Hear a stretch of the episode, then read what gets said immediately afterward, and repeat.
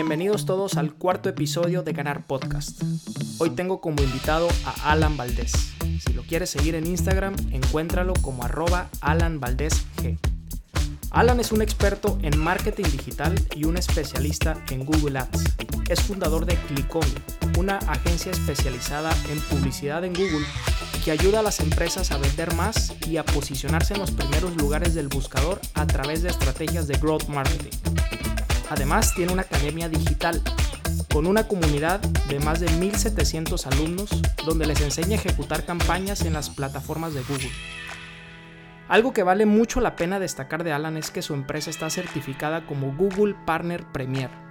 Esto es una certificación muy especial que Google reconoce a las agencias de marketing digital que han demostrado un alto nivel de experiencia y excelencia en los resultados con sus clientes a través de sus campañas.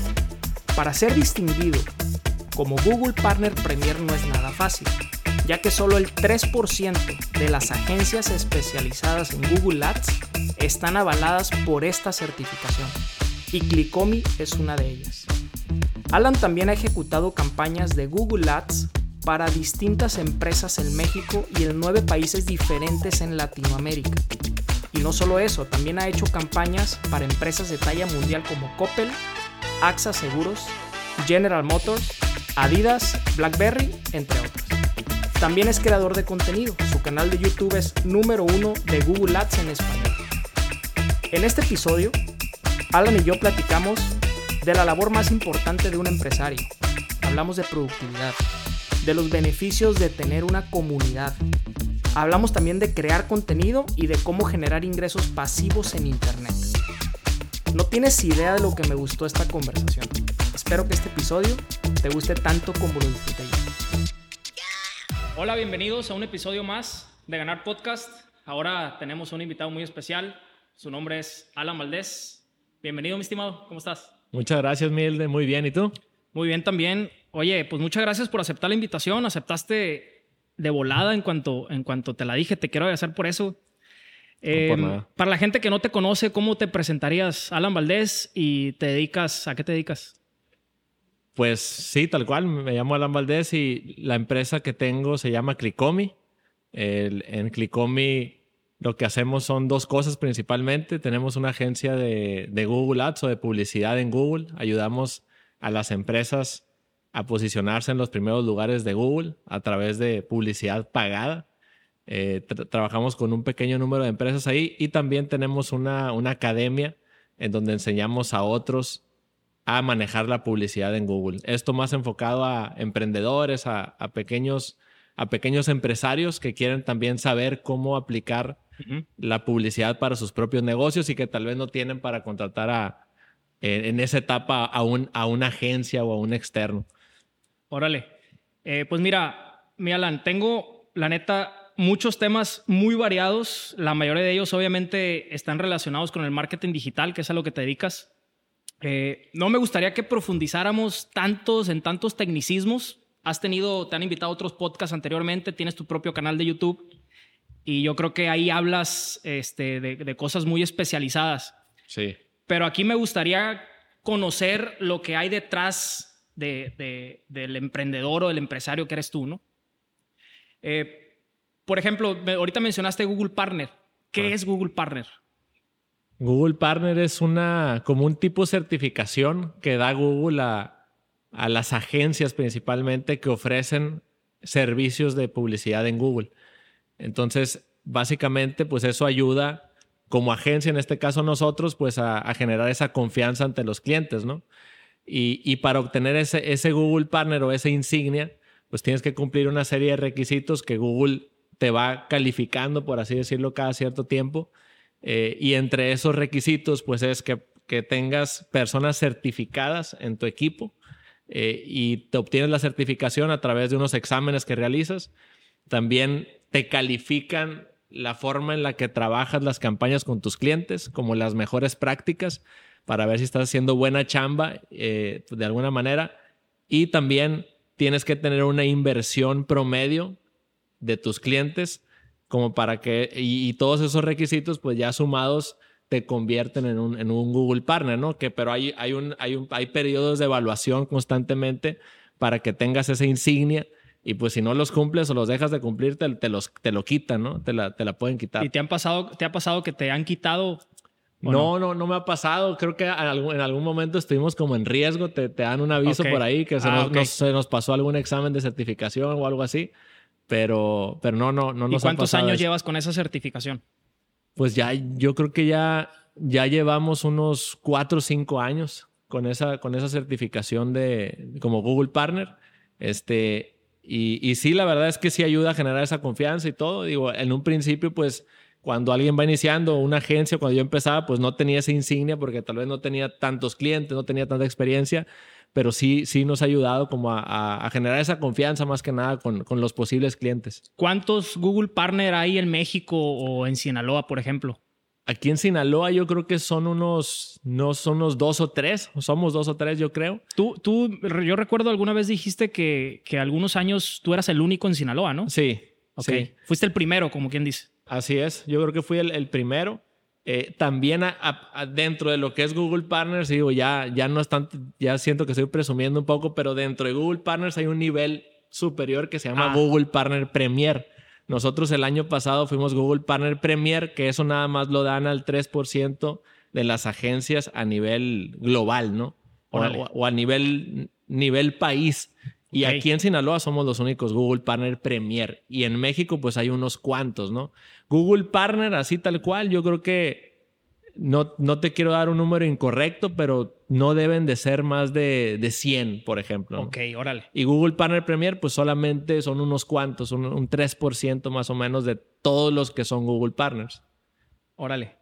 Más o menos así está si la no sé, si, una, si un tío o una tía tuya te pregunta, oye, ¿a qué te dedicas? ¿Qué le respondes? Pues muy buena pregunta. La neta es que ahí, eh, yo ahí como que cambio a veces la respuesta dependiendo De, la, situación. Pero normalmente si un, si un tío o un familiar, yo, yo les digo que, que les ayudo a las empresas a vender más en internet, ¿no? Ah, perfecto. O sea, más que nada sí. Y algunos van a pensar, lo piensan de que, ah, entonces haces páginas web, me dicen. O, ah, maneja redes sociales, publican memes y la, y, la fregada. más o menos, ¿no? Pero, pero más o menos así es como lo, como lo describo. Órale. Oye, Alan, este, pues los últimos años, por la empresa que tienes, te dedicas al marketing digital, creo que tienes como 10 años dedicándote a eso o más, creo, ¿no? Más o eh, menos. Por tu canal de YouTube, pues todo mundo te ubica por el empresario que eres, ¿no? Por la empresa, el canal, redes sociales, los resultados que has tenido pero muy poca gente sabe que tuviste antes una vida corporativa. Sí. Que trabajaste en algunas empresas, en empresas grandes. Em, ¿cómo, ¿Cómo viviste esa vida corporativa y qué fue lo que más te dejó de, de haber trabajado para una corporación? Pues mira, la verdad es que para mí yo, lo disfruté mucho. O sea, ese, ese tiempo eh, en el que estuve colaborando en algunas empresas, yo creo que estuve más o menos unos unos cinco años, yo creo, en, en, varias empresas. Eh, estuve un tiempo en Monterrey, una agencia pequeña de marketing digital. De ahí eh, estuve en Ciudad de México dos años en, en otras agencias de, de, en agencias de medios digitales, más en la parte, en la, parte de publicidad en Google o, publicidad de pago por clic, como también se le conoce a, a, esa área específica. Y también, de hecho, estuve acá de vuelta un tiempo en, en Coppel, en el área de e-commerce, ¿no? Entonces, en cada una de las de, los distintos trabajos que tuve, pues aprendí cosas bien diferentes, ¿no? Este, también, de hecho, después de estar en Coppel, estuve aquí en una startup, eh, aquí en Culiacán, del sector fintech, todo el tema financiero, digital. Ahí, ahí eh, lo, que, lo que se hacía eran préstamos online. Entonces, pues me ha tocado o me ayudó mucho, creo yo, como que ver distintos modelos de negocio, pero también estar en agencias, luego pasar a una empresa, luego grande como lo es Coppel, y luego estar en una, en una empresa más pequeña que iba creciendo, ¿no? Entonces, pues me dejó muchas cosas, ¿no? Creo que, que en, en, en general, creo que sobre todo esas estructuras, esos procesos, esos sistemas, eh, fue algo que yo capté mucho y que creo que me, que me ha ayudado mucho como a, a tener ese orden en, la empresa y, a ser más eficientes. Eh, y, creo que eso es algo, algo de lo que me ha ayudado mucho. Y, sin duda Y, es un tema muy, muy recurrente, creo yo, que he escuchado también en, algunos podcasts o, videos que he visto, que mucha raza te dice, oye, cuando vayas a emprender, ni chambés en, en alguna empresa, no es necesario, aviéntate, pero yo creo, sinceramente, que si yo no hubiera pasado por esos cuatro o cinco años, sí me hubiera costado mucho más el, generar algo de resultados con, mis propios proyectos, ¿no? Este, pero eso creo que es la parte de proceso, sistema, eh, sistemas, equipo. En la última empresa en la que estuve, en, esta startup que te digo que se llama Credit Like Me, si la buscan por ahí pueden ver, es préstamos online. Algo que me llamó mucho la atención era un equipo mucho más pequeño que, por ejemplo, Coppel, pero tenían una cultura muy, muy, eh, muy clara y, todo era muy, muy cercano, ¿no? Entonces yo veía cómo la gente también, eh, había un grupo muy cerrado y eso ayudaba mucho a, realizar las cosas, ¿no? Y la comunicación fluía muy bien.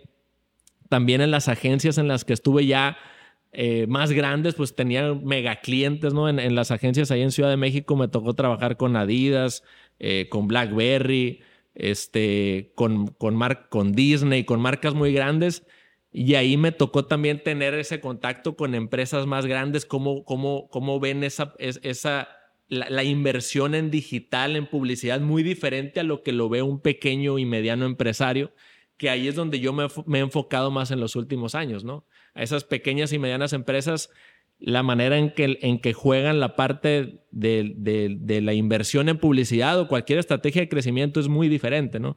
Pero creo que esas son algunas de las cosas eh, que, me han ayudado, ¿no? Que, se aprende un, chorro, que aprendí muchísimo, ¿no?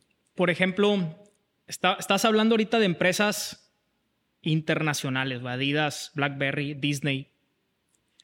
¿Qué nivel de responsabilidad es llevarle la campaña de publicidad a este nivel de empresas? Pues mira, la, neta ¿Qué edad tenías tú en, ese tiempo? ¿En qué año fue?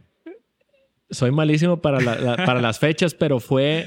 Eso fue hace como unos por ejemplo, yo, yo cuando, cuando estaba en, en, Monterrey, que fue como, por así decirlo, mi primera chamba recién graduado en Monterrey, estuve como seis meses en una agencia de marketing digital pequeñita. Ahí sí trabajamos con negocios locales, ¿no? De ahí yo me fui a Ciudad de México y el cliente que me dieron fue Black, era BlackBerry, ¿no? En ese entonces. Ellos invertían como 50 mil dólares al mes, eran como, como un millón de pesos al mes, que en ese entonces a mí se me hacía muchísimo eh, la inversión. Entonces yo estaba manejando campañas que de empresas que invertían 5 mil pesos, 10 mil pesos. Entonces de un día a otro yo me encargué de, distribuir y de, administrar una inversión de un millón de pesos eh, para BlackBerry. Cuando BlackBerry pues pintaba, imagínate, saca cuentas cuando, cuando, Black, cuando pues BlackBerry pintaba. ¿no? 2009, 2010, Más o menos, 2010, 2010 más o menos. Y, yo la neta cuando recién llegué, pues sí fue como que, ay cabrón, o sea, va a ser bien diferente este rollo, o sea, sí tenía miedo, ¿no? Porque si muevo algo mal, una campaña mala justo aquí, se pueden perder miles, cientos de miles de pesos, ¿no? Este, y ahí pues básicamente, luego con el tiempo entendí que el juego es muy similar, ¿no? O sea, nada más cambia la, la magnitud, del, pero las acciones que tú realizas o que yo realizaba como mi labor eran prácticamente las mismas, nada más con un nivel de de responsabilidad mayor. Pero la, la jugada es prácticamente lo mismo, es hacer que esa publicidad se, tenga un retorno de inversión, ¿no? Que ahí es donde está el, el, el reto y, y, lo, y lo bueno, ¿no? Y cuando estabas trabajando en Coppel, ¿cuándo se te, se te metió en la cabeza que querías emprender? Porque me imagino que el, el pasar primero por otras empresas, otras agencias de publicidad en otra ciudad, regresar acá a Culiacán a Coppel, una buena empresa, una buena compañía, me imagino que era un buen sueldo, un buen puesto. ¿Cómo se te ocurre dejar la seguridad que te daba Coppel en ese momento para emprender prácticamente de cero? Pues mira, la, neta es que ahí ya era algo que yo traía desde hace tiempo y de hecho desde que yo estaba en Ciudad de México, eh, medio a la sorda, le ayudé a un, amigo mío que tenía una empresa de, productos para bajar de peso. Yo le ayudaba en mis tiempos libres a, en el manejo de las campañas, en el manejo de su publicidad digital, ¿no? Entonces, desde ahí yo llegaba de la chamba y en las noches pues le daba, ¿no? Ajustaba las campañas, los anuncios, etcétera. Y desde, desde ese entonces yo traía esa cosita, como decía, si mi amigo me está pagando, creo que le cobraba mil pesos al mes, eh, por hacer esta chamba, pues yo puedo replicar eso y, como tener esa, esa, esa capacidad de, ser un poco más libre, ¿no? Eran las cuentas que yo sacaba, ¿no? De tener, administrar mi propio tiempo, eh, tener más libertad de, de, movimiento, etcétera. Eh, y como que de ahí, desde ahí lo fui pensando, ¿no? Pero también entendí que no era como, ah, pues lo voy a hacer, sino que yo fui armando como, por, por así decirlo, como un plan para cuando yo tomara la decisión, no empezara de ceros, ¿no? Y, y cuando yo estaba en, en, en, Coppel, bueno, después de Coppel estuve ocho meses en esta, en esta startup que te, ah, que te comento, en Credit Like Me. Ahí, ahí yo ya traía como hacía algunos proyectos, tenía algunos clientes por fuera, o sea, cosas muy básicas, pero yo ya, ya en esa etapa ya me sentía como más seguro de que no iba a estar en ceros y también pues tenía un, un buen ahorro, ¿no? O sea, dije, de hecho yo me hice la pregunta, ¿qué es lo peor que puede pasar si renuncio? Eh, y no, y no consigo a ningún cliente, pues ahí en ese entonces vivía con mis papás, ¿no? En casa de mis papás, pues no sé, voy a, puedo estar seis meses, pon tú, sacaba cuentas yo, ¿no? Entonces, pues ahí había prácticamente cero riesgos para mí en ese entonces, ¿no? Simplemente lo que podría pasar es, lo peor es volver a pedir chamba en alguna empresa, ¿no? Eh, y ahí... Y ahí creo que también esa pregunta pues puede cambiar mucho dependiendo del, de la etapa en la que está la persona, o sea, si tienes hijos o si tienes otra situación, pues no es la misma, ¿no? Este, pero creo que eso me, eso me ayudó y a partir de ahí, pues, se, poco a poco, pues se fue dando y, empecé a, buscar clientes y a contactar y a prospectar, este, a hacer contenidos en YouTube. Al principio los hacía como artículos, lo de YouTube pasó después, o sea, yo creo que tengo unos 3, 4 años ya más con lo de YouTube, pero antes era puro artículo de blog. De hecho, así conseguí uno de mis primeros clientes también por un artículo que, que llegó, lo leyó, me contactó y, y, logramos ahí un, un proyecto que de hecho ellos siguen siendo mis clientes, son los clientes más antiguos que tengo. Es, una empresa en, Chile, fíjate, que llegó a través de, de un contenido que yo escribí ¿no? en, un blog que tenía en ese entonces. Eh, pero bueno, ya no me acuerdo qué me estaba Oye, no, no, está, está perfecto. De hecho, quiero, quiero partir de ahí emprendiste el, esta nueva agencia de marketing digital que yo creo que en ese tiempo no se llamaba Clicomi. No. no ni tenía nombre, yo creo. Pero cuando recién ya dejaste el, el, el, empleo y emprendiste, ahora sí ya tú te vas a rascar con tus propias uñas, ¿no? Conseguir clientes, manejar campañas, todo. ¿Tuviste algún shock cultural? En el, es decir, este, llegó, ¿tuviste algunos momentos donde te arrepentiste de haber emprendido? La neta es que creo que en algunos momentos, no de que me arrepintiera, pero sí extrañaba algunas cosas. O sea, creo que en algunos momentos sí, lo, sí como digo, estaba curado eso, ¿no? Creo que como la, la, o sea, sobre todo porque mi equipo, la forma en que yo he creado mi, mi empresa es muy, o sea, es de manera remota, ¿no? Mi equipo no está aquí donde yo me encuentro físicamente, ¿no? Entonces hay raza en Ciudad de México, eh, también está otra persona que de hecho ahorita está en España, otra en Holanda, curiosamente. Entonces, eso como que hace a veces que sea algo solitario, ¿no? El, el, emprender bajo ese modelo que yo lo he querido armar, que tiene muchísimos beneficios también y ventajas, ¿no? Eh, que tener presencialmente a, un equipo, ¿no? Pero, pero sobre todo, eh, volviendo a la, a la pregunta, sí, sí extraño esa parte como de la camaradería, ¿no? De, de que llegas a la, a la chamba, hey, ¿cómo te ha ido? ¿Qué rollo? La serie esta, ¿ya viste eso? O sea, y, y, también tener esa comunicación cercana con personas presencialmente creo que también tiene mucho valor, ¿no? Que hacerlo a través de Zoom, que también se puede, pero yo, yo creo que sí hay mucho valor en, eh, y eso creo que es algo que se extraña, tanto esa comunicación como esa parte humana, social, pero también esa parte de la estrategia de hacer equipo y de, crear cosas eh, como más, más potentes, ¿no? Que digo que no, no digo que no se pueda a través de, la parte digital, pero creo que, que por eso muchas empresas están haciendo algo que lo que es híbrido, ¿no? no sé, cada mes se juntan una vez al mes, por ejemplo, ¿no? O cada tres meses, para, para crear esa conexión, pues que, que siga habiendo esa conexión. Creo que eso sería. Pues al fin y al cabo somos humanos, ¿no? Claro. oye estaba leyendo un libro, no me acuerdo qué libro.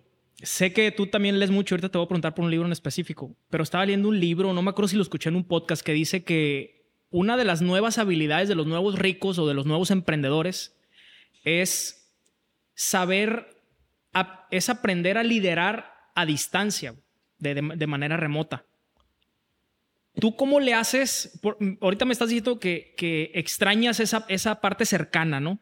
La entiendo perfecto, pero ¿cómo le haces para que la manera en cómo trabajas de manera remota no, no sea una desventaja, sino al contrario, que lo conviertas en una ventaja, que ahorita me dices que tiene varios beneficios. ¿Cómo le has hecho para que tu equipo te sienta cercano a pesar de la distancia? Y, sí, me dio a entender, ¿va? Sí. ¿Cómo, ¿Cómo le has hecho? Pues mira, yo creo que yo en esta etapa en la que me encuentro ha sido un poco más manejable porque yo tengo un equipo eh, pequeño, ¿no? Somos cuatro fijos, ¿no? Y trabajamos con freelancers o, subcontratamos otras empresas dependiendo del proyecto. Entonces, yo te puedo hablar de mi experiencia, que no es lo mismo manejar un equipo de cuatro personas o un equipo de 50 personas tal vez de manera remota, ¿no?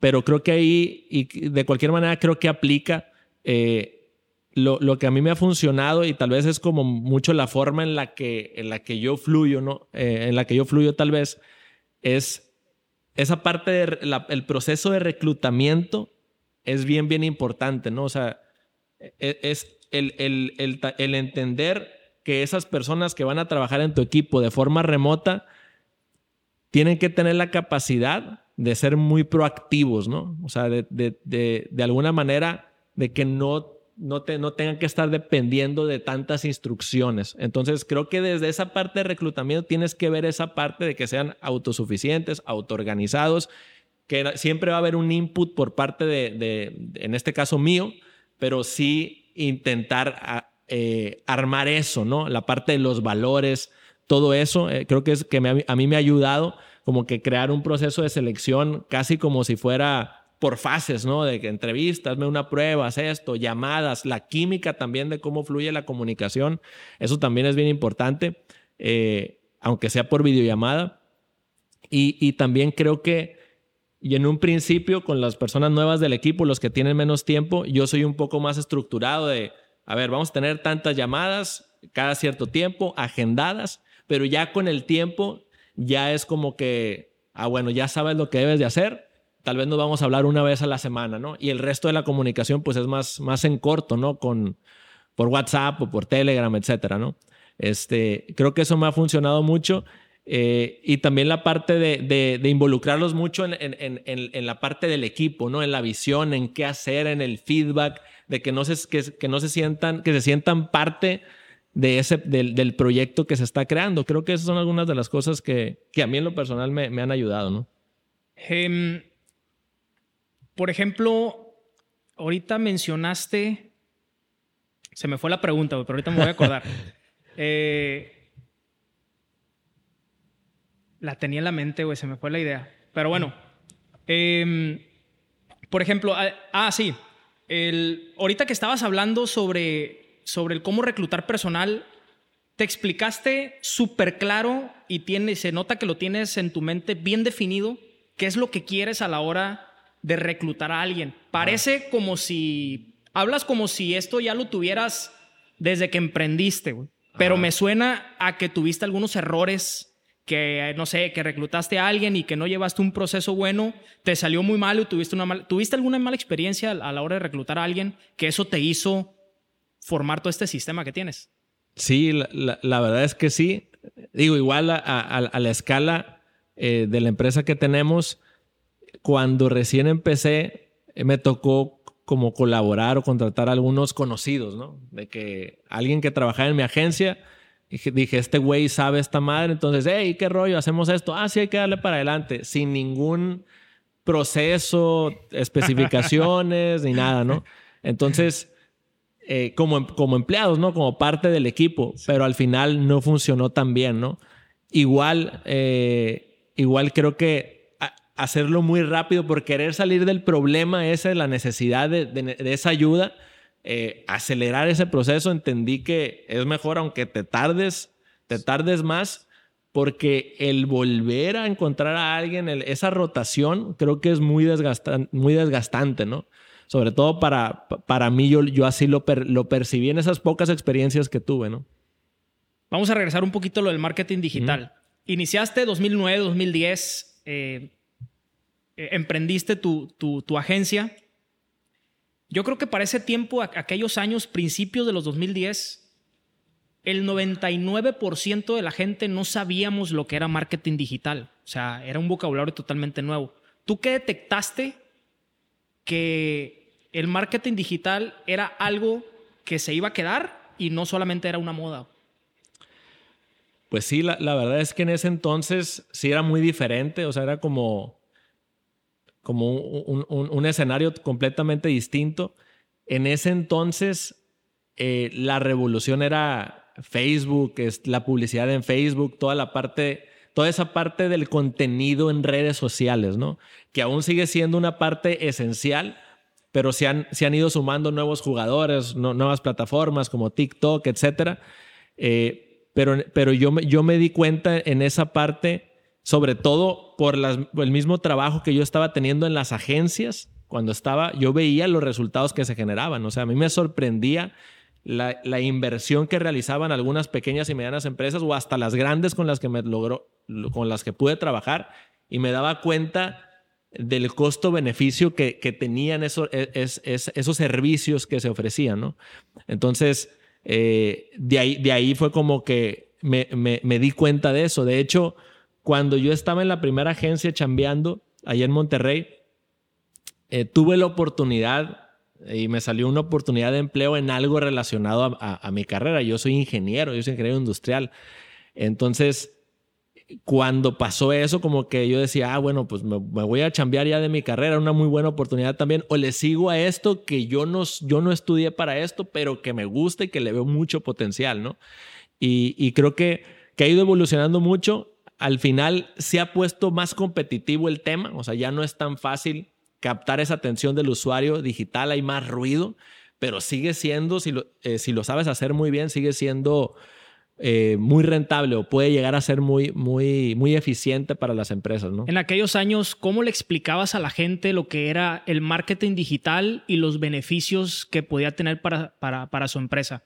O sea, pues era algo nuevo, era, yo sinceramente en ese tiempo yo no lo entendía, yo no sabía, pero ¿cómo le lograbas hacer entender a un empresario que por cada peso que le metiera a marketing digital pudiera recuperar un peso y obviamente con 50 centavos o un peso más de ganancia. ¿Y qué lecciones aprendiste en, ese, en esos tiempos de, explicar lo que era el marketing digital? Mira, algo que me pasó a mí cuando yo, yo empecé a tocar esas primeras puertas es que, y ya creo que ya lo he comentado en otras ocasiones, yo llegaba con, las, con los posibles clientes y les, les armaba como un paquete, ¿no? Les hacía un análisis y, oye, te falta a ti una página web y puedes también eh, manejar tu Facebook, te falta este tipo de contenido. Y también puedes mandar emails para, para fidelizar a tu base de clientes y luego una campaña de Google Ads. Entonces, yo veía como que todo lo que le faltaba y con eso llegaba con los clientes en ese entonces, ¿no? Yo me empecé a dar cuenta que era como como mucho para, en ese entonces, para, para esos clientes, como, ah, cabrón, es demasiado o no, no me voy a animar, ¿no? Algo que a mí me funcionó para esos primeros acercamientos fue nada más ofrecer un, un, pedacito del pastel, que en ese caso me fui acercando más a lo que es la publicidad en Google. Simplemente, si una empresa de seguros, si, te buscan en Google seguros de auto, quiero un seguro de auto, seguros de auto GNP, ahí puedes aparecer. Y ya les explicaba un proceso mucho más directo y más sencillo de cómo funcionaba eh, este nuevo comportamiento de los usuarios, ¿no? Y es mucho más medible. Entonces, de ahí me fui enfocando en eso. Tal vez iniciaba, en lugar de ofrecer todo el paquete completo, yo les decía, vamos a hacer una pequeña campaña de Google Ads para que pruebes unos cuantos meses a un bajo costo y ya después de eso ya te puedo, ya que veas resultados a bajo riesgo para el cliente que tal vez no entiende mucho, pues ya te puedo ofrecer algunas otras cosas. Te puedo hacer una mejora en el sitio web o te puedo eh, mejorar, no sé, manejar redes sociales, que tal vez yo no me metí tanto en eso, en algún momento sí, pero poco a poco ya me fui especializando, pero creo que que me, me ayudó mucho esa parte de, que, de, de, invitar a probar, ¿no? Con bajo riesgo y también ya con la experiencia, pues compartir esos resultados que has tenido previamente, ¿no? Tanto con los que yo había obtenido, cuando empecé, yo empecé solo, ¿no? No se llamaba Clicomi, no era la empresa, eh, pero ya esos pequeños clientes con los que trabajaba y veía que jalaban, pues ya me ayudaba a mí a, tener pues como más, más, más seguridad al venderlo, pero también con toda la experiencia que traía en, en las agencias, pues yo decía, esto jala, ¿no? Y claro, muchas veces me dijeron que no, clientes me dijeron que sí algunos meses y luego me dijeron que no, funcionó en algunos, en algunos no tanto, pero es parte como del, de, cómo funciona, ¿no? Del, del, modelo, porque también hay muchos factores. No nomás es meterle lana eh, o hacer una, una publicación y ya va a jalar, porque también algo que, que, que muchos no toman en cuenta es que el marketing digital no resuelve un problema de tu negocio. O sea, eh, el marketing digital lo que hace es exponer y expandir, por así decirlo, el producto o servicio que tú ofreces. Pero si tú no tienes un buen producto o servicio, el marketing digital no va a tener la potencia que debe tener. Me ha pasado con muchos clientes, o sea, clientes que casi una, una estrategia similar la hacemos con un cliente y ¡pum! levanta muchísimo y con otro no tanto. Entonces, hay varios factores que también tienen que conjugarse para que esto funcione mejor. Entonces, por eso es bien, bien importante la parte del producto, el servicio y sobre todo también, por ejemplo, el seguimiento de, esa, de, los contactos que llegan, ¿no? ¿Qué pasa cuando contactas una empresa? ¿Cómo te atienden? Eh, ¿Qué pasa después de que ya compras? La recompra. Todo eso que haces en la parte más empresarial, más de negocio, es esencial para que lo del marketing digital te sea rentable y más en estos tiempos en donde sí, los costos han subido a mayor, a mayor número de jugadores, ley de oferta y demanda, los costos han subido, eh, el nivel también de sofisticación se ha elevado, o sea, la raza ya le entiende un poco más al marketing digital, entonces siempre, yo siempre lo comento, nunca hay que dejar de lado el negocio, ¿no? La oferta, el producto, el servicio, cómo lo hacemos atractivo, para que todos los esfuerzos que hagamos pues sean más rentables, ¿no? Eh, al principio, ahorita que, comentabas que tú ofrecías un abanico muy amplio de servicios, o sea, como que querías abarcar muchas cosas. Sí. Eh, y te imagino a ti solo con una laptop. Sí.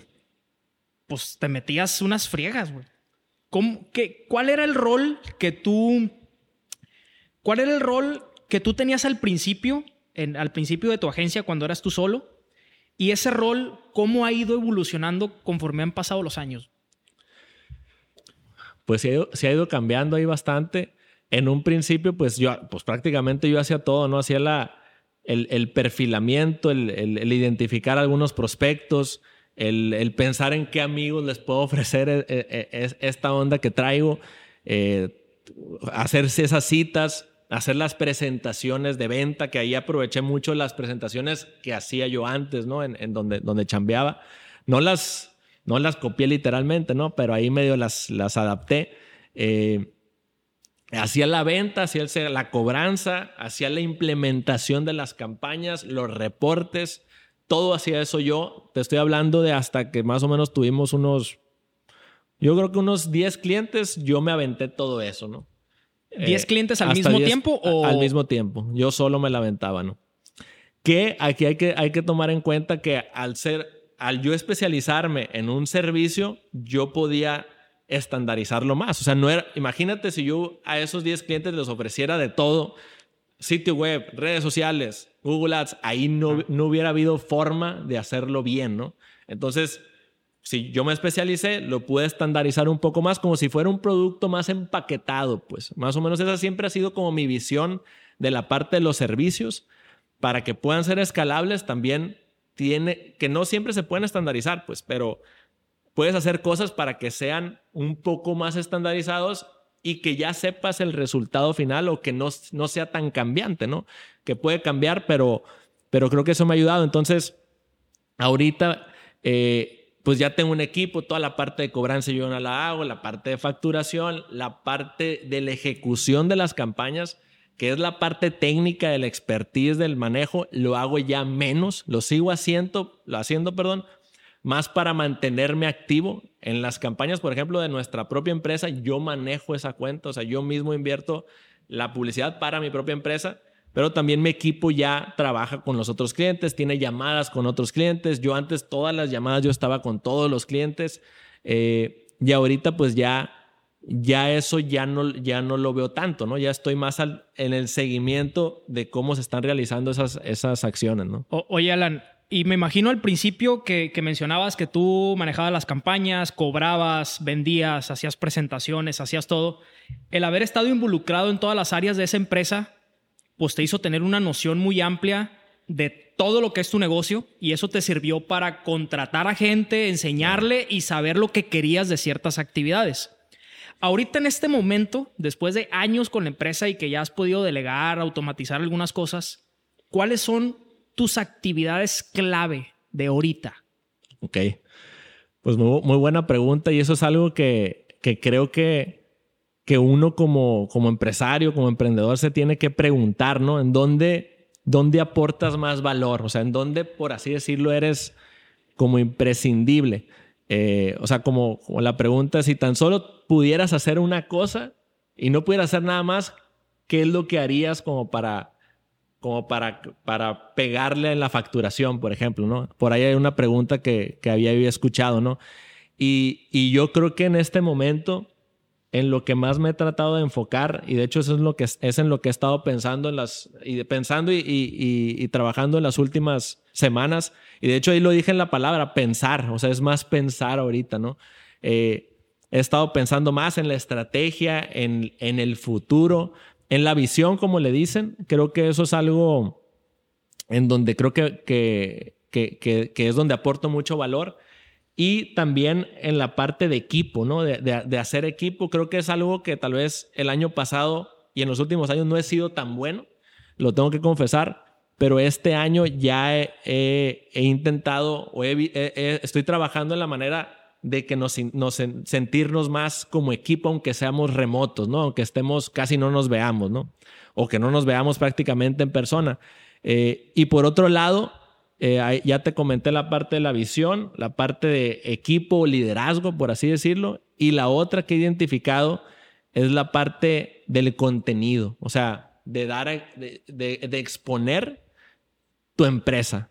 Eh, hay un libro que se llama Key Person of Influence de Daniel Priosley eh, y habla pues de que hoy en día las empresas deben de tener como a ese o hay un jugador o hay un rol que es como el, el, el, tal cual la traducción, ¿no? La persona clave de influencia en la empresa, ¿no? Esa cara que es con la que te van a identificar o con, la que los prospectos o empresas o clientes se van a identificar para crear esa relación inicial, ¿no?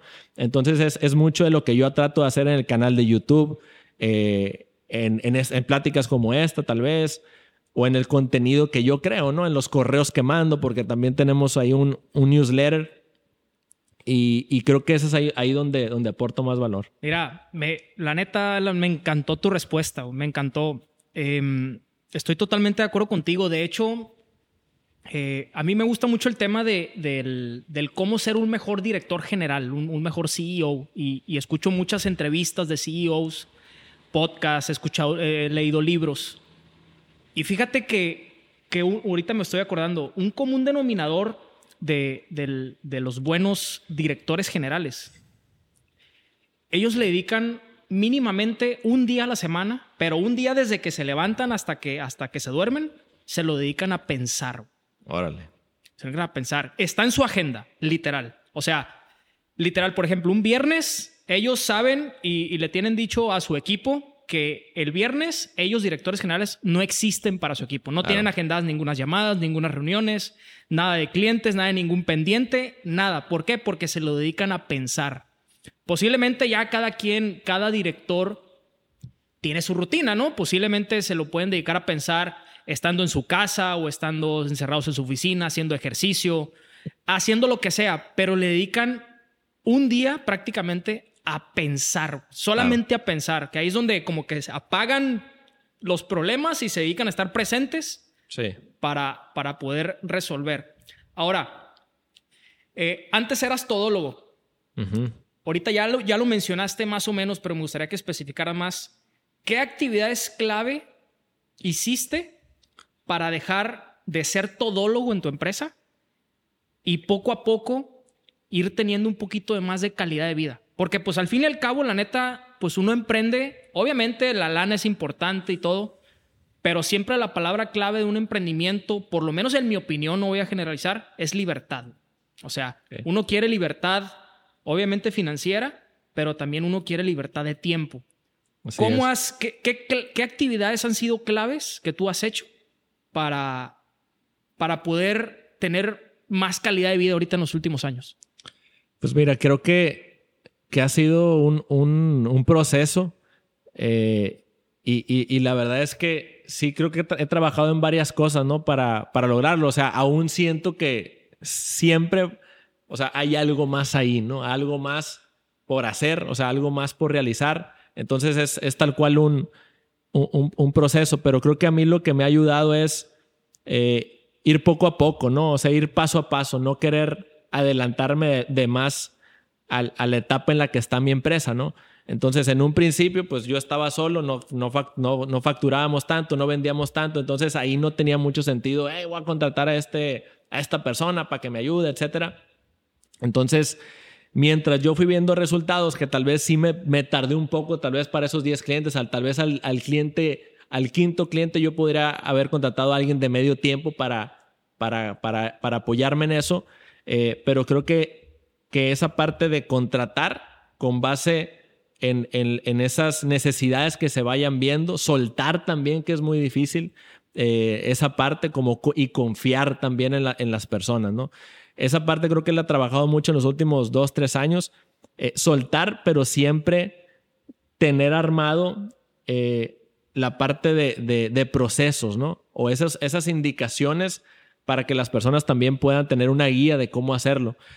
Yo traigo mucho esa parte de sistemas, de procesos, por la parte creo que de, ingeniería que yo estudié, pero también aprendí en, esas, en, esos, en esos intentos fallidos de contratar a algunas personas, de que no funcionaban tanto, pues de que yo no era muy claro en lo que tenían que hacer, ¿no? Las personas. Entonces, ahora ya tengo como documentos, procesos, hay videos explicativos de cómo realizar alguna acción. Entonces, eh, por ejemplo, da Laura, que tiene un año con nosotros, que fue la última persona que, que, entró al equipo, pues tenía prácticamente al entrar una plataforma en donde venían casi todas las acciones que tenía que realizar. Si alguien, eh, no sé, no podía entrar a su curso, ahí venía cómo realizarlo, ¿no? Etcétera, etcétera. Entonces, eso me ha ayudado mucho. Creo que la parte de, procesos, de confiar, de delegar, eso, eso creo que, es importante, ¿no? Ok. Em, la última vez que nos vimos, platicamos del libro de la semana laboral de cuatro horas. Ajá. Ese yo lo leí el año pasado. Eh, y me dijiste que te había gustado mucho ese libro. Eh, eh, para mí es, un libro muy, muy extremo, ¿no? Hay cosas que me gustaron mucho y hay otras cosas que la neta no estoy tan de acuerdo. Quizá no tengo esa mentalidad todavía. Pero platícame por qué a ti te gusta tanto ese libro y platícame qué, qué cosas de ese libro aplicas en tu negocio. Ese libro, yo creo que fue, digo, lo leí hace muchos años, yo creo que sí, hace más o menos unos, sí, hace muchísimos años, ¿no? Cuando recién empecé, de hecho, antes de emprenderlo leí. Yo creo que ese libro fue, fue el que hizo que se me metiera ese, ese, ese, gusanito de, de, que, de, de, de ver, de emprender, ¿no? O de ver esa posibilidad que existía, ¿no? Pues coincido contigo de que es algo extremo, ¿no? Esa onda de o sea, tal cual el título lo dice. Muy extremo. Trabajar cuatro horas a la semana, que sí es posible, creo, creo que se puede, pero está muy, muy cabrón, ¿no? Está muy difícil. Eh, pero más bien creo que a mí me gusta ese libro porque te abre un panorama de todas las posibilidades, ¿no?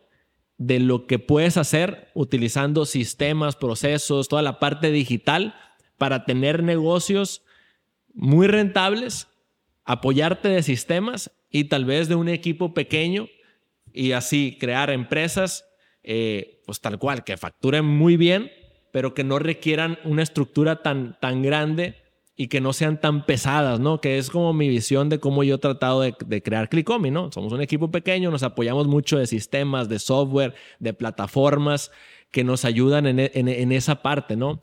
Y, y, creo que por eso me, me, me gusta bastante ese libro y, y, también de Tim Ferris es el, es el autor.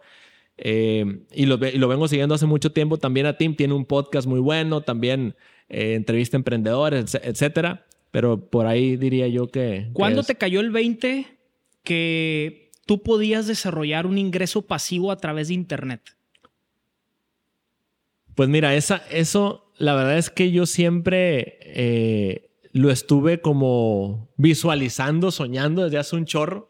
Que eso, eso, es, eso es algo diferente tal vez en la parte de los servicios digitales que hacemos, de la, parte como agencia.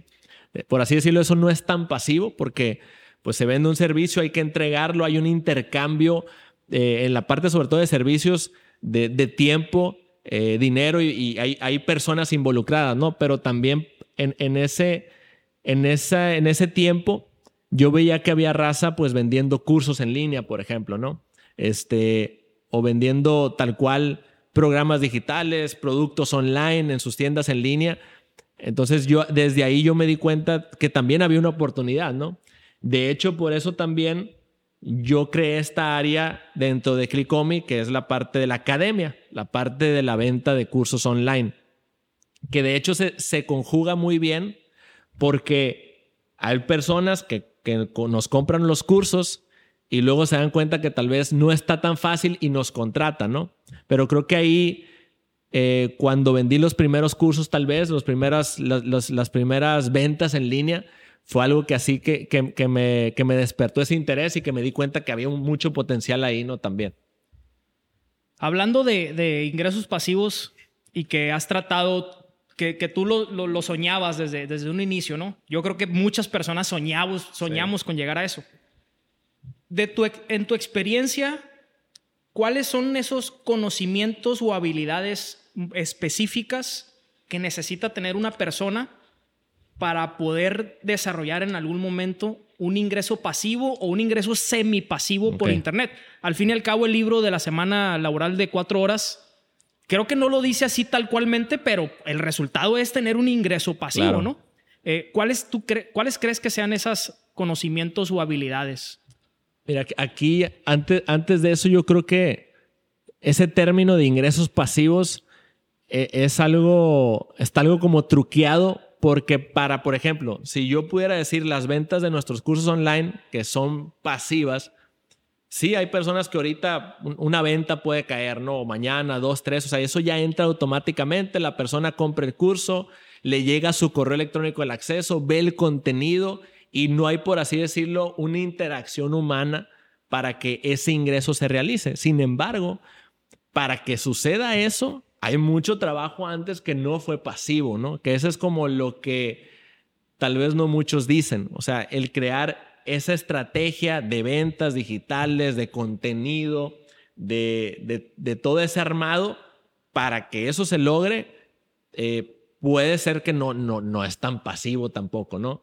Pero volviendo ya a la pregunta, ya dicho esto, creo que en ingresos pasivos, pues hay muchas formas de ingresos pasivos, ¿no? O sea, desde una renta podríamos definirla como un ingreso pasivo, si así quieren, ¿no? Y creo que cada una de, de estas de, estas categorías puede requerir habilidades diferentes, ¿no? A ti que te gusta también el tema de bienes raíces, ¿no? O sea, cada jugada es diferente. Eh, por ejemplo, el canal de YouTube que nosotros tenemos también genera ingresos. Aunque yo no suba ningún video de publicidad, Google nos paga, Google, YouTube, que es lo mismo, porque hay gente viendo esos videos y ahí se muestran anuncios. Entonces, cada una creo que requiere habilidades diferentes, pero si pudiéramos decir alguna, pues es entender bien, meterte de lleno a ese modelo, entenderlo y, trabajar mucho en la parte de sistemas y tecnologías, ¿no? Que creo que la parte pasiva, sobre todo en, lo, en, los ejemplos que acabamos, de, hablar, pues sí tiene que ver mucho con lo digital, pero pues lo acabo de mencionar yo mismo, bienes raíces no es, puede ser no tan digital y puede ser un ingreso pasivo. ¿no?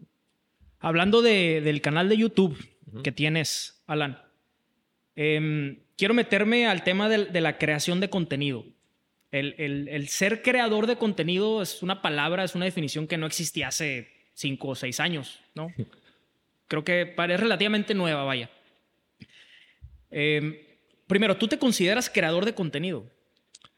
Fíjate que hace, hace poco, de hecho, vi una, como una encuesta, salió un mapita así de todo el, mundo, en donde le preguntaban a los, a los morros qué querían ser de grandes, ¿no? No sé si lo viste. Sí, sí lo vi.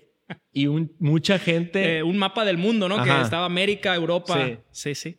Y mucha raza decía de creador de contenido. En Latinoamérica. En Latinoamérica o influencer o youtuber, etcétera, ¿no? Sí.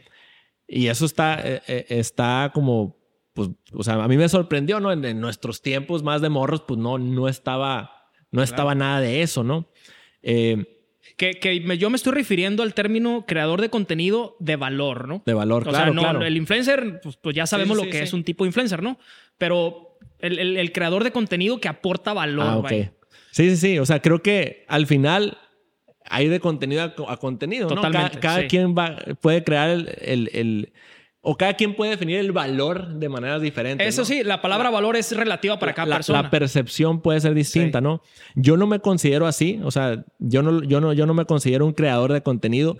Yo el tema del contenido que hago, lo hago claro para ayudar, para crear comunidad, pero sobre todo con fines de negocio. Porque, porque sé y lo he visto y por eso lo he hecho más, porque sé que, que clientes de nosotros, oye, vi tus videos en YouTube, oye, este, me gustó esto que hiciste por acá, ¿no? En esta entrevista te escuché, te recomendaron eh, y eso ayuda a generar esa confianza, ¿no? Que creo que ahorita así es como se comporta cada vez más el consumidor, ¿no? En esta, en esta era digital. O sea, ya la raza casi, casi toma su decisión antes de tener una interacción con la, con la empresa. Eso está bien cabrón. Eso no pasaba hace años, pues. Antes, forzosamente, casi casi tenías que contactar a la empresa para ver qué onda, pero ahora ya puedes hacer una investigación en redes, recomendados, investigando, un WhatsApp para evaluar y comparar antes de tomar la decisión, ¿no? Este, pero bueno, no sé si me desvié, pero no, no me considero yo creador de contenido, yo lo hago más con fines eh, de estrategia de negocios, ¿no? está bien interesante lo que dices. Yo creo que cada emprendedor se debe preguntar, ¿qué tipo de contenido debo de crear para que el cliente o el usuario por sí solo tome la decisión sin la necesidad de preguntarme, ¿no? Estaría, interesante hacer, estaría, interesante hacer ese ejercicio. Ahorita, hace unos minutos, y ahorita lo acabas de retomar, dijiste que, que, una clave para crear contenido es ponerle una cara a la empresa, pero que vean a una persona, o sea, que, la empresa se humanice. Totalmente. Em, ¿A ti te daba miedo salir en la cámara al principio? Sí, la neta sí. De hecho, hace, poquito estaba viendo un video que grabé hace como 10 años. lo, lo tengo ahí, dije, no lo voy a borrar para, para recordarlo, ¿no? Sí. Este, de hecho se lo enseñé a mi esposa y, y, me dijo, ay, me diste ternura, ¿no? Estaba como temblando, estaba así como, como medio encorvado y, viendo hacia abajo, bien, bien raro, ¿no? Y, sí, al principio me daba mucho como, miedo, como nervios, todavía, pues, o sea, todavía pasa, eh, pero pues cada vez va, va siendo menos, ¿no? A mí algo que, ahorita mencionabas eh, eh, sobre ese tema es, yo lo que hice en YouTube fue que empecé a grabar videos así cortitos de las preguntas que pueden tener mis posibles clientes antes de tomar la decisión de compra, ¿no? ¿Qué es Google Ads? Grabé un video de cinco minutos. ¿Qué es Google Ads? Yo así de frente con la cámara, una webcam, ¿no? A Google Ads es esto, esto y esto y esto. Otro video. ¿Cuándo, cuántos, ¿En cuánto tiempo se ven resultados en Google Ads o en publicidad en Google? Y otro videito cortito. Ta, ta, ta, ta, ta, ta. Este, ¿Cuál es la diferencia entre la publicidad en Google y en redes sociales? Otro video cortito. Ta, ta, ta, ta, ta, Y todo eso, ahorita esos videos que fueron hace 4 o 5 años tienen cientos de miles de reproducciones, ¿no? Y yo lo hice, pues me di cuenta, pues la raza lo está preguntando o la raza antes de tomar la decisión es algo que se va a preguntar, ¿no? Entonces, y ya con base en eso es algo que lo que yo también he ido trabajando, o sea, cuáles son las dudas más puntuales de mis clientes tanto de mis clientes como de mis posibles clientes, y eso yo lo doy, ¿no? Como el FER también, este, que ahorita lo mencionábamos hace un poquito. Eh, el FER crea contenido de, de, seguros, de preguntas sobre cómo tomar la decisión de un seguro de auto, un seguro de gastos médicos. O sea, todo eso aplica para distintos sectores, ¿no? ¿Cuál es el beneficio más grande o qué ventajas trae que tú como emprendedor salgas a cámara, que seas, que visiblemente seas la cara de tu empresa? E, esa es la primera pregunta. Y la segunda, ¿crees que todos los negocios se presten para eso? ¿O, qué le recomiendas tú a los emprendedores? Te soy sincero, a mí a mí sí, me, daba, me da miedo todavía salir, de la cámara. Yo postergué mucho este proyecto del podcast, creo que te lo comenté algún día. Eh, lo postergué mucho porque pues me, daba miedo. No, estoy, no estamos acostumbrados a exponernos de esa manera, ¿no? Y yo estoy seguro que muchos emprendedores tienen esa inquietud, pero que se detienen por el miedo. Pero me gustaría que explicaras cuáles son las ventajas o cuáles son los beneficios de tú salir a cámara. Pues mira, creo que eh, no es necesario, totalmente necesario. O sea, hay negocios muy exitosos eh, que no traen una cara muy visible, ¿no? Ajá. Creo que es un hack en estos tiempos el que haya una cara visible. Eh, esa persona de influencia, como lo mencionaba hace un momento, porque tal cual humaniza, crea relación, lo ves más cercano, hay más confianza.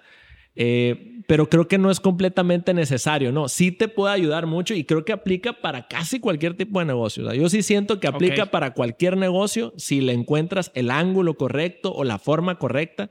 Por eso mismo las, y de hecho esto se tiene haciendo desde hace muchos años, eh, con, los, con las celebridades, con las marcas grandes que contratan una celebridad para humanizar, pero ahora creo que hay oportunidad para que también las personas de la empresa, no tiene que ser el dueño, puede ser alguien del equipo, pues también para crear esas relaciones. Yo he visto que ayuda mucho. De hecho, recientemente, yo por muchos años teníamos la página web de la empresa, eh, clicomi.com, para los que quieran ir. Ahí pues no, no mencionamos casi nada del equipo, ¿no? O en donde yo no salía como tal. Entonces, acabamos de hacer un cambio para que también eh, yo esté visible ahí, ¿no? Ahorita que yo tengo este rol más de, de comunicar lo que hacemos. Eh, no sé si esa, era, la pregunta, no recuerdo que había sí, sí era esa. Ahora, ¿qué es mejor? ¿Constancia o calidad? A la, hora de crear contenido, porque he escuchado que mucha gente dice, es que para crear contenido tienes que ser constante, constante. Y, pero también si eres demasiado constante, pues no sé qué tanta calidad le puedes meter a ¿Qué opinas de eso? Pues mira, aquí creo que ahí depende mucho del, de también cómo definir el término calidad, o sea, con qué tanta calidad. Y también depende mucho del tipo de negocio, ¿no? Por ejemplo, yo hablando de mi experiencia, la parte de la calidad, digo, una cosa es la calidad de la producción y la otra cosa es la calidad del contenido y el mensaje. A, eso me refiero, a la calidad del valor. Ah, bueno. Creo que eso es lo más importante de todo. O sea, cuando yo empecé, pues era una webcam, un micrófono ahí más o menos, pero intentaba que el contenido fuera, fuera más, más, más importante o que sí ayudara a la raza, ¿no? Todavía, todavía no, pero, pero aquí creo que las dos cosas son importantes, pero yo sí siento que, la, que para llegar a veces a esa calidad necesitas algo de constancia, ¿no? Eh, entonces... Una mezcla de las dos. Una mezcla de las dos, pero sí, sí creo que debe haber espacios tal vez eh, para crear buenos contenidos y también darle chance a, las audiencias para que consuman tu contenido, ¿no? Oye, desde que empezó la pandemia, eh, pues por lo menos así lo he visto yo, que empezaron a salir creadores de contenido hasta por debajo de las piedras, ¿no? Antes de la pandemia no lo veía tanto, como que esto ha agarrado mucho más velocidad. Y ahorita tú lo mencionaste hace rato, que si hay más jugadores, el, costo de la atención de, nosotros como usuario es mucho más complicado. ¿Qué recomiendas a la gente para que se diferencie de, otros creadores de contenido? ¿Cuáles son esas claves? Pues mira, creo que ahí todo parte desde el, el entendimiento de tu cliente, ¿no? O sea, si tú te enfocas en tu cliente antes, satisfacer esas necesidades antes que, que todo, o sea, defines bien a quién va tu mensaje, qué es lo que requiere, ese avatar, como le llaman también, o esa audiencia, puedes eh, sobresalir más, ¿no? Ahora, aquí hay un reto también que muchas veces vemos a otros creadores de contenido súper extrovertidos y con efectos y con una producción increíble y a veces podemos pecar un poco de, la comparación, ¿no? Pero si tú te enfocas en el cliente antes que todo, como lo hace Amazon, como lo hacen las grandes marcas, en donde eh, son customer centric, como les llaman, o, centrados en el cliente, eh, eso te va, a ayudar mucho a, diferenciarte ante tu cliente, que al final es el que, el que, el que te va a pagar, ¿no? hablando eh, que hay muchos creadores de contenido, eh, desde mi punto de vista, creo que ya eso de creador contenido ya está saturado. Creo que ya hay demasiadas personas creando contenido del tema del, que, te imaginas. ¿Crees que para la persona que apenas se va a lanzar, crees que ya va tarde para subirse a la ola o todavía está tiempo? Yo creo que todavía está tiempo eh, y más bien yo siento que, que muchas veces es algo que es necesario. Hay que entender también que esta parte del contenido no es inmediata. O sea, tampoco podemos dejar todas nuestras expectativas en la creación del contenido. O sea, eso, eso es algo que va, que es a mediano o largo plazo. ¿eh? Cuando yo empecé a, crear mis primeros videos, pues no generaba nada, ¿no? Pasó un buen tiempo, tal vez algunos, tal vez más de un año, para que ahí empezara algo de movimiento, ¿no? Entonces, creo que la parte del, la parte del contenido es bien importante para cualquier empresa, empresario, emprendedor, consultor o lo que sea. Eh, pero creo que también debes de tener una estrategia también más directa de, venta, ¿no? O sea, sin crear el contenido, prospectar a las empresas, tocar puertas, de contacto en frío, porque si te esperas a que tu contenido haga la chamba para que te contacten, y, te compren tus productos, pues ahí te van a hallar, ¿no? puede pasar mucho tiempo. Ahora, esto hablando de las empresas pensando en creación de contenido. Hay personas que su único modelo de negocios es, creación de contenido y de ahí ya se monetizan en la publicidad, etcétera, ¿no? Pero yo creo que estamos hablando más de las empresas o emprendedores que, que, que lo hacen con objetivos de adquisición de clientes, tal vez, ¿no? Como objetivos de negocio. Entonces, yo creo que sí es tiempo, hoy más que nunca, eh, pero no es lo único que se debe hacer, ¿no? Obviamente uno de los objetivos de crear contenido pues es vender, ¿no? Es darte a conocer, es comunicar, es posicionamiento. Pero un tema que me gustaría tocar contigo es que también uno de los objetivos de crear contenido pues es crear una comunidad. Claro. Em, sí, sí, sí. ¿Qué beneficios tiene tiene tener, perdón por el, el, el, este, la confusión, ¿qué beneficios tiene una comunidad? El formar una comunidad. Porque tú en tus cursos, en tu academia, el canal YouTube, la marca personal, todo suma para crear una comunidad. ¿Qué beneficios hay?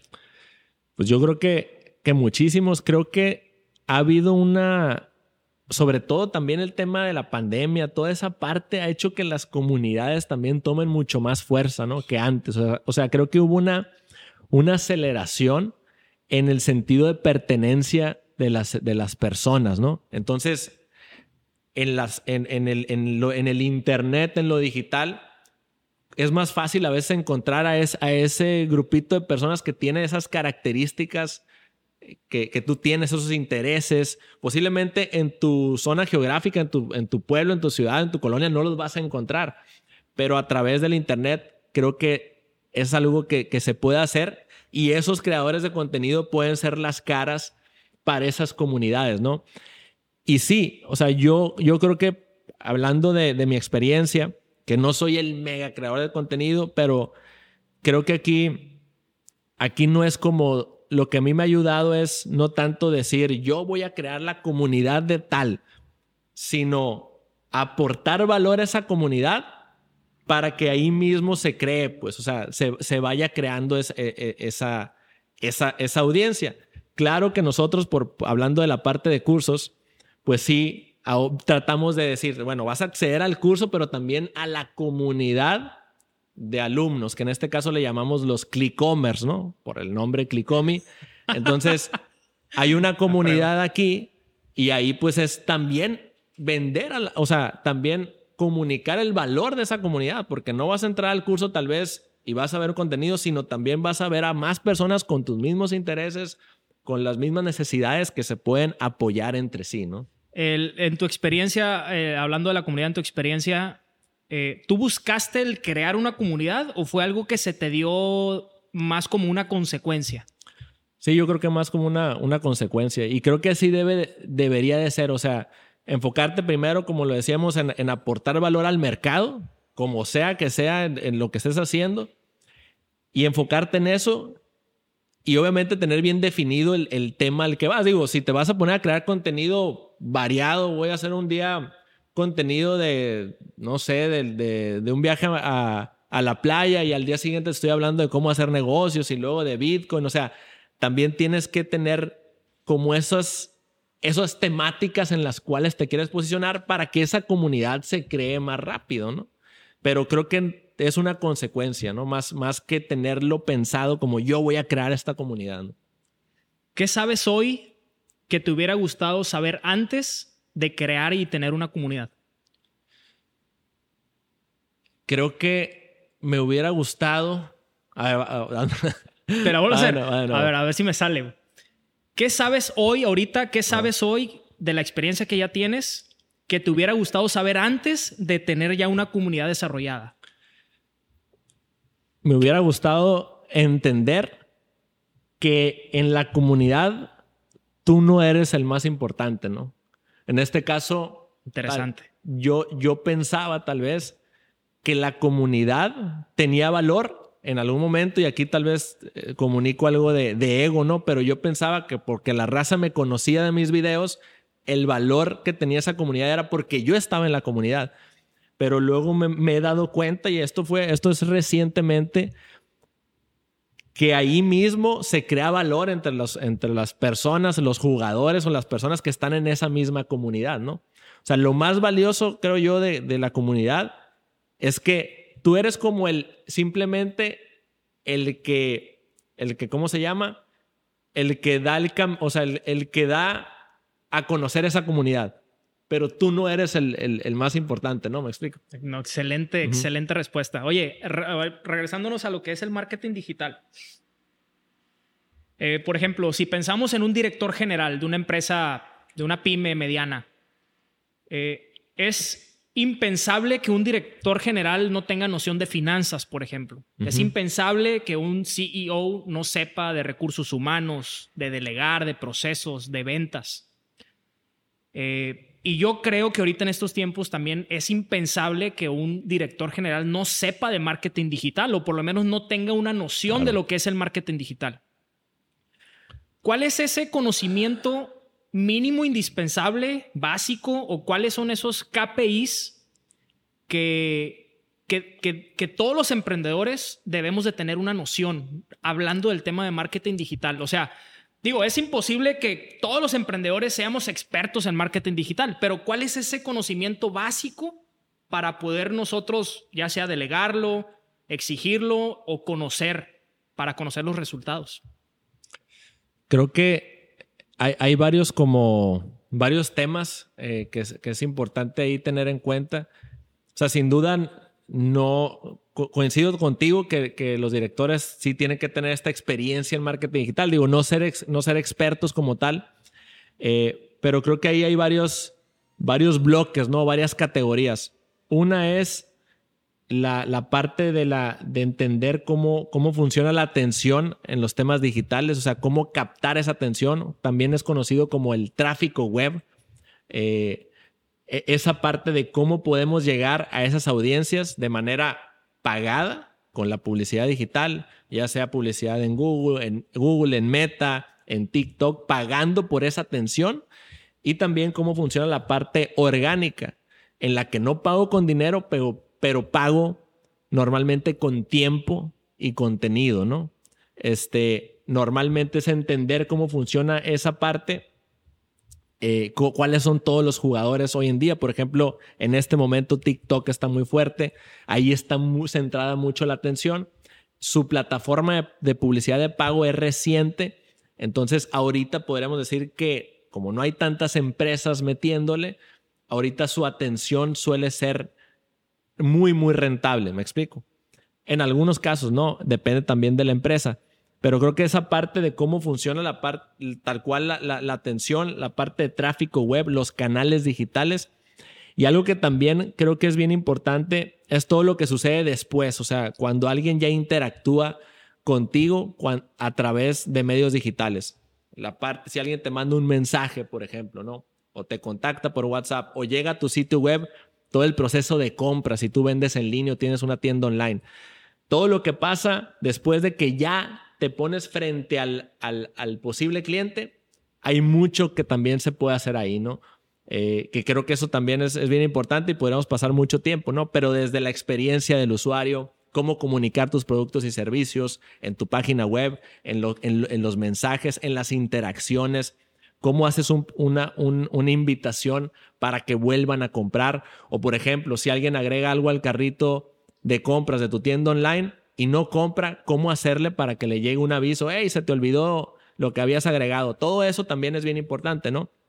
Pero resumiendo un poco, yo creo que sería todo el tema de adquisición de clientes o tráfico web o la atención, entender bien cómo funciona, quiénes son los jugadores actualmente que tal vez hoy en día son unos jugadores, pero más adelante van a ser otros, como siempre ha pasado, o algunos jugadores, y cuando digo jugadores pueden ser redes sociales o plataformas digitales o lo que sea, y también algo que, que no cambia tanto, pero y lo mencionábamos hace un momento, es y, eso, eso es lo que me gusta a mí de, que, de, también de cosas que no necesariamente, que tenemos más bajo nuestro control los, emprendedores, los empresarios, ¿no? Que es justamente eso, la parte de la empresa, del producto, del servicio, de la comunicación, de la forma de la reventa, de la recompra, todo eso es bien importante porque como te digo, impacta en todo lo que, lo que hagas por fuera, ¿no?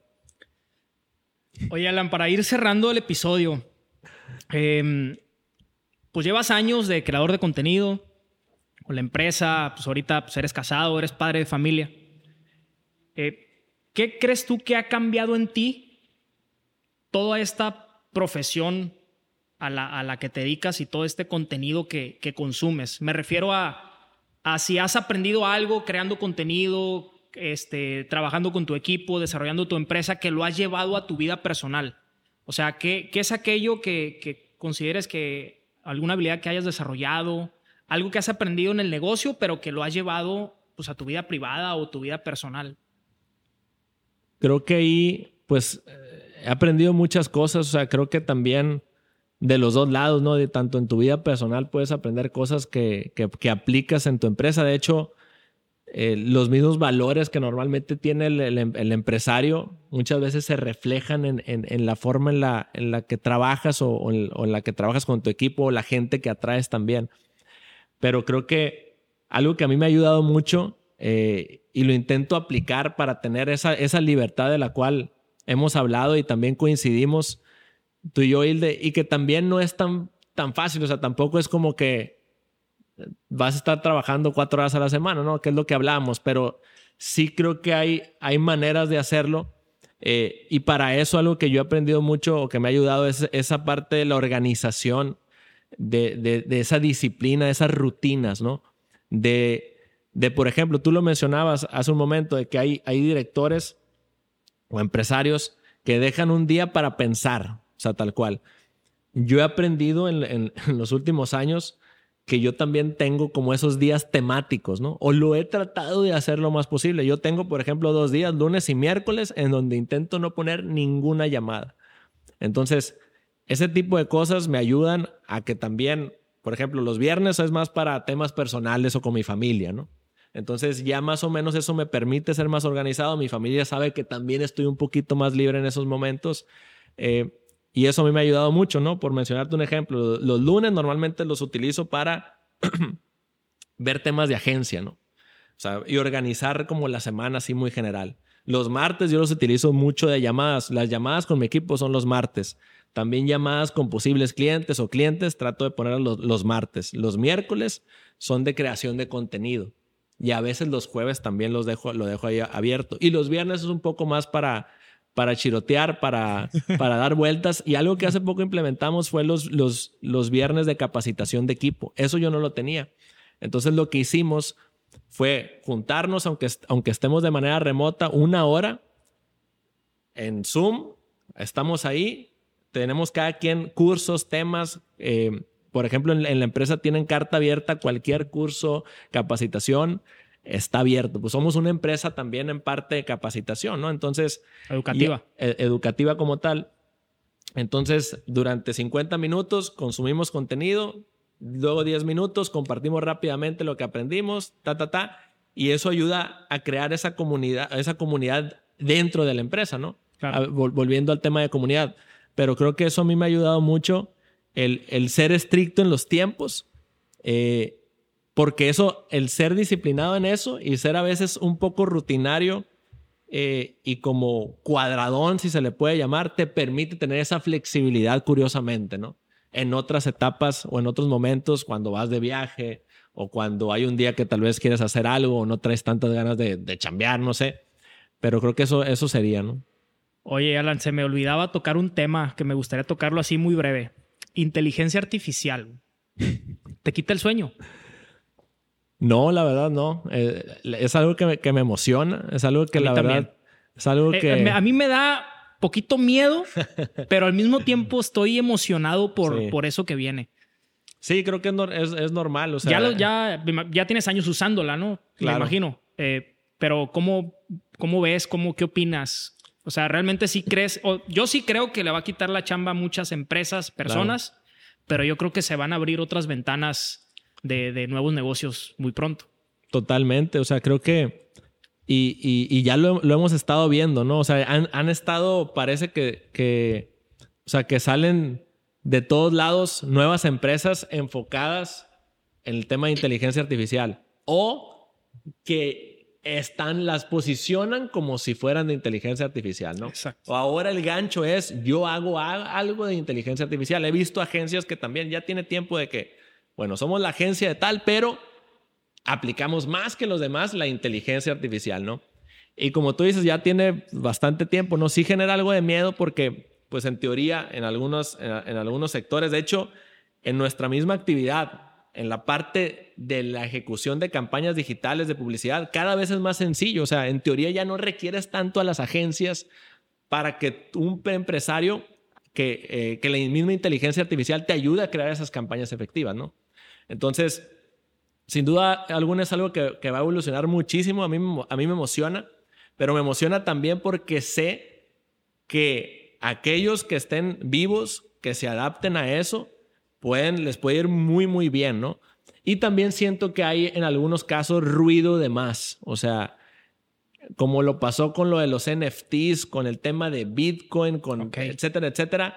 Ahorita, en este momento, como que está el ruido ese. Hay mucho bluff también. Pero sí creo que, a diferencia de otros temas, eh, de los ya mencionados, esto sí tiene un impacto más fuerte, lo veo más, más práctico, ¿no? Eh, que creo que sí, sí es importante. Por ejemplo, o sea, nosotros con la inteligencia artificial, las mismas, las mismas plataformas digitales de publicidad, de publicidad y de campañas, etcétera, ya traen integrado este, este, estos algoritmos de inteligencia artificial desde hace años. Pero nosotros nos hemos dado cuenta que ahora, y en los últimos años, estoy hablando del año pasado tal vez, cada vez son más eficientes. O sea, esta inteligencia sí va mejorando y yo estoy hablando de mi área, ¿no? No sé lo demás, que creo que también, pero eh, sin duda es algo que, que también, o sea, genera algo de miedo, pero, pero hay oportunidad más bien ahora para entender cómo aliarnos a estas inteligencias artificiales y que en conjunto hagamos esa chamba, ¿no? ¿Cuáles son los libros que más has releído? No sé si tengas el hábito de releer libros que te hayan gustado. Eh, si es así, mencióname unos dos o tres o simplemente cuáles son los libros que más te han gustado. Eh, no tanto técnicos de marketing digital, pero hablando de negocios, este, productividad. Ok.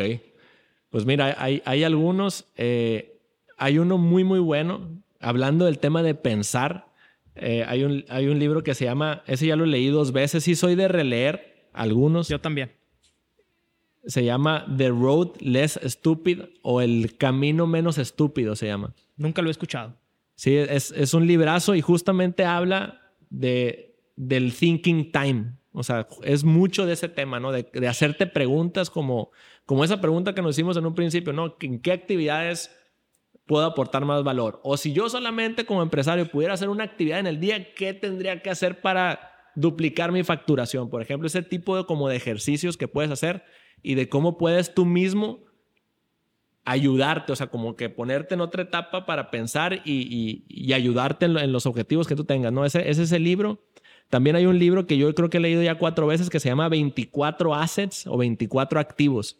Es un libro tampoco no muy conocido. Tampoco no lo he escuchado, fíjate. es de Daniel Priestley, acabo lo acabo de mencionar también. Habla de los 24 activos que una empresa debe tener y está muy enfocado. Habla mucho de la parte digital, pero también habla de, esos activos que las empresas tienen que tener para, para perdurar en el tiempo, ¿no? Claro. Eh, ¿Y qué otro libro? Yo creo que este sí lo, sí lo, lo debes de haber escuchado. Em, el de, ¿cómo se llama? Bueno, el de la semana laboral de cuatro horas, ese ya, sí, ya, hace, ese ya, hace tiempo, ese hace, tiempo que no lo leo, pero se me pasó el otro que quería comentarte, ¿no? Pero creo que... Ahí luego me, me, mandas un mensaje para ponerlo en las notas del episodio. Alan, pues la neta, Muchas gracias, güey, por aceptar la invitación. Me encantó la plática, no tienes idea de lo que me encantó. Creo que tienes mucho valor que aportar. Eh, yo creo que sí, sí me animaría a hacer un segundo episodio contigo más adelante porque me quedaron dudas. Aquí tengo mis anotaciones. Me quedaron temas que quería profundizar o simplemente temas que no tocamos. Eh, Alan, te agradezco. Muchas gracias. Eh, no sé si quieras agregar algo. ¿Desde dónde te puede seguir la gente? ¿En, redes sociales? ¿En tu canal de YouTube? Pues ahí en, mi canal de YouTube es donde estoy más activo. Digo, ahí comparto más temas de Google Ads justamente de lo que hacemos.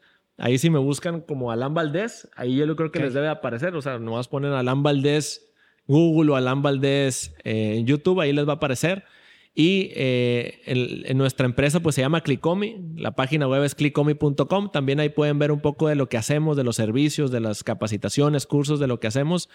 Y pues nada, Hilde, muchas gracias por la, por la invitación, también fue un, un gustazo echar la platicada. Este, y pues adelante con, cuando, cuando gustes más adelante podemos. Espero, espero que también a ti te haya gustado la experiencia. Mira, este proyecto va empezando.